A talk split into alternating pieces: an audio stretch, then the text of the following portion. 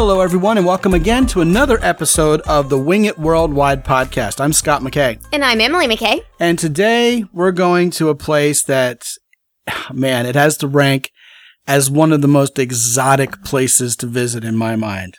Sri Lanka. You betcha. Ever since I was a kid, I would see it on the map. And when I was a kid, it would say Sri Lanka and then have in parentheses Ceylon beside it. And I'm like, you know, one of those names is just as exotic as the other. And there it is in the Indian Ocean underneath India. I mean, what do they do there? What's going on there? What are the people like? Who are the people there? What do they eat?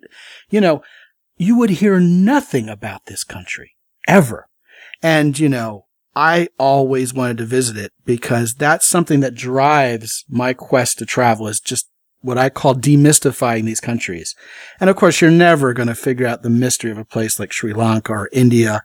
You know, any place is so complex. You'll never really truly demystify it, but it feels like, you know, you've solved the mystery of what's it like to be there once you're actually on the ground and you're smelling the smells and hearing the sounds and meeting the people and eating the food because you can only so much as see it and hear it on TV. Right. It's, it's missing a lot of the components. You can't taste it. You can't smell it and you're not overwhelmed by having things come at you in a hundred different directions. You only get it from one spot and that's directly in front of you when you're watching it on TV. Yeah, right. But it's a multi sensory 3D experience when you're on the ground. And I have to tell you, Sri Lanka did not disappoint. I mean, it starts when you get on their airline.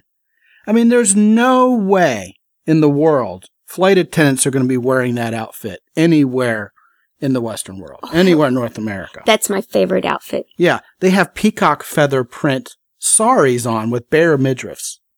Really, really cute. Yeah. I mean, I remember I used to see those flight attendants in other airports and I used to go, man, what airline are those women from? And we found out it was the Sri Lankan National Airline. Sri Lankan is the name of the airline. It was on your bucket list. Yes, absolutely. So we flew Sri Lankan from India to Sri Lanka. So we get there and it's early in the morning. It was an all nighter.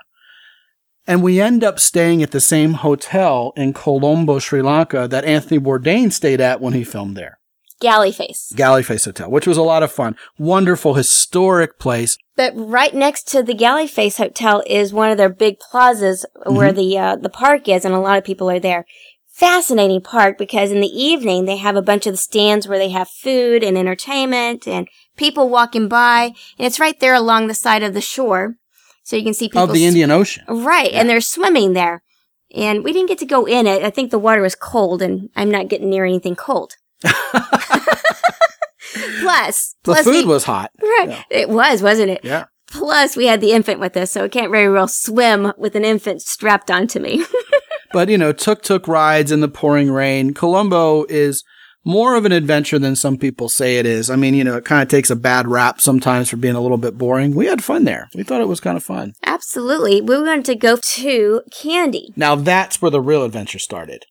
Yes. And we're like, how do we get there? Especially with their flights and trying to get in and out and all that good stuff. We had to get back in time. Right. And we found the pontoon airplane. Well, yes. And it is actually Sri Lankan Airlines. It's Which, the same airlines, the national airline, but they call it the air taxi. I have to say that was my favorite airport.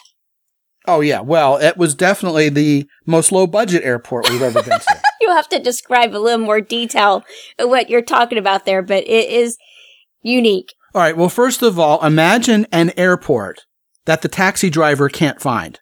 Legitimately. He couldn't figure out where to drop us off. It turns out on the sidewalk there's a little opening between two bushes that says like aerodromo or whatever they call it there. I almost said it with a Spanish accent, but it wouldn't be Spanish. But it's like aerodrome and it says like Sri Lankan Airlines in like a little tiny logo. And sure enough, you get off and walk take your pathway. backpack and walk down a crooked sidewalk till you get to a the dock lake. with a plastic chair. And it's like, is anybody here to take my tickets? Are we in the right place? And then sure enough, like 10 minutes before the plane's supposed to get there, this guy in a uniform walks up. There's one other guy on the plane with us. Right. Here comes, you know, this de Havilland Sea Otter. Wonderful airplane. Always wanted to fly one. And it comes, it lands. It lands right on the river. Okay. It's not a big wide open place. It's like the river is like the runway. It's so cool. And the thing motors up, puts up to the dock, Right. cuts the engine, and we climb on board. Right. Well, the guy who who's checking us in also is the one in charge of security. Yeah, right, exactly. So he kind of pats us down, and you know, A- And, as a fine. formality, there's a little rope. You have to wait behind the rope, and then when he's ready, they let the rope through, and you walk through as if you would at a real airport. it's like they're playing airport. Yes. Yes, exactly. Big Really fun. cute. Now, the flight itself, oh man, it was wonderful. Because here's something you need to know about Sri Lanka. What a gorgeous, lush, beautiful country. It looks like green jungle down there. Right. And, you know, with the rivers, and you can see how they kind of cut tiers into their agricultural areas. It's just a magnificent place to visit. And of course, you fly over this on a very short and dare I say inexpensive, like $60 a person ticket. It was cheap to have this adventure on this like seaplane, on this pontoon plane. And we're flying all over these beautiful areas in this cool airplane. And sure enough, when we come in for the final approach, man, you don't know where you're going to land. And then you see the water at the last minute and the plane lands and it's smooth when you land on water. Beautiful. And, And, you, another river. you Yeah. recorded the whole thing. We'll have to put that on Yeah, YouTube. we'll put that on YouTube.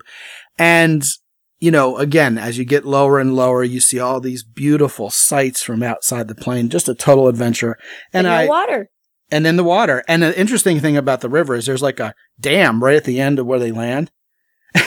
you don't see it till like he turns the airplane towards the dock and you're like, oh, there's a dam there another hundred meters away.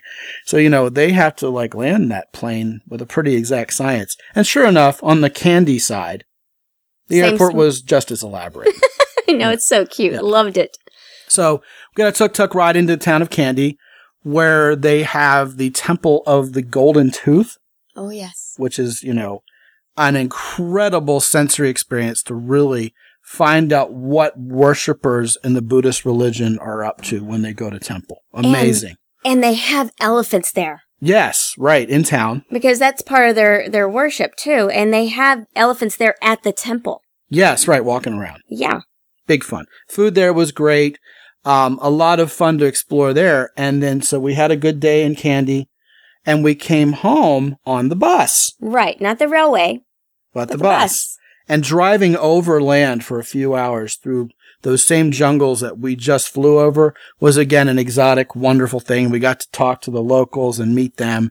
And it was just really an incredible experience. Right. And the traffic was wild too. You know, Oh, yeah. you're driving, you know, they're driving fast for, for the curves that we're on and it's pouring rain. Remember it rained. Yes, absolutely. It rains a lot there. It's very tropical. That's right. I would describe Sri Lanka as feeling and texture a lot like India, you know, in terms of even the food, slightly different than what you get in India, but very similar. It seems a little cleaner. And I want to say I love India. I think India is wonderful. But if I'm describing Sri Lanka, I would describe it as a cleaner, less crowded India. And with more organization. Yes, I think so. You it's know, easier to find your way around and figure out how to get from point A to point B uh, a lot easier. But of course, part of the fun and adventure of India is navigating everything that India is. That constant barrage on the senses. You get some of that in Sri Lanka, but I think it's kind of like if you go to Japan and you go to Tokyo and you go to Osaka. It's almost like Osaka, you can breathe in a little more easy. Right. It's a little less hectic, but that hectic nature of Tokyo is what makes it so magnificent. so, you know, it's six of one, half dozen of the other. But I would say if you're headed off to India, make some time and go down to Sri Lanka because I don't think you're going to be disappointed. Sri Lanka is a wonderful place to visit. You know, there's tigers there. Oh, there's crickets here. Here we go. There we go. And there's elephant nurseries. If you have more time to spend there, you can get even further off the beaten track, and it's just a wonderful place to visit. Lot, lots of different little towns with each one having something unique that's different. Yeah. They had a civil war there that lasted until about five years ago, folks. It's a lot safer there now, especially in the towns and the tourist areas. So Sri Lanka is a place that should be definitely in your travel plans.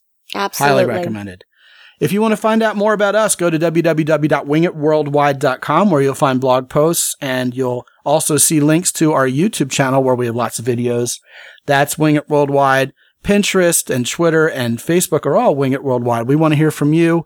And until we talk to you again next time, this is Scott McKay. And this is Emily McKay. Be good out there. and have fun.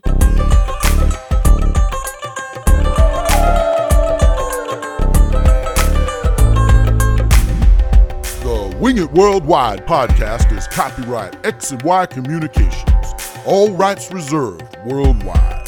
Remember, you can go to the show notes page at www.wingitworldwide.com front slash podcast. There you'll find out much more about all the destinations talked about by Scott and Emily on this show. Remember, if there's anything left out that you wanted to hear, chances are you'll find it there. It's all at www.wingitworldwide.com front slash podcast. This is Ed Roy Odom speaking for the Wing It Worldwide podcast. Until next time, be good and have fun.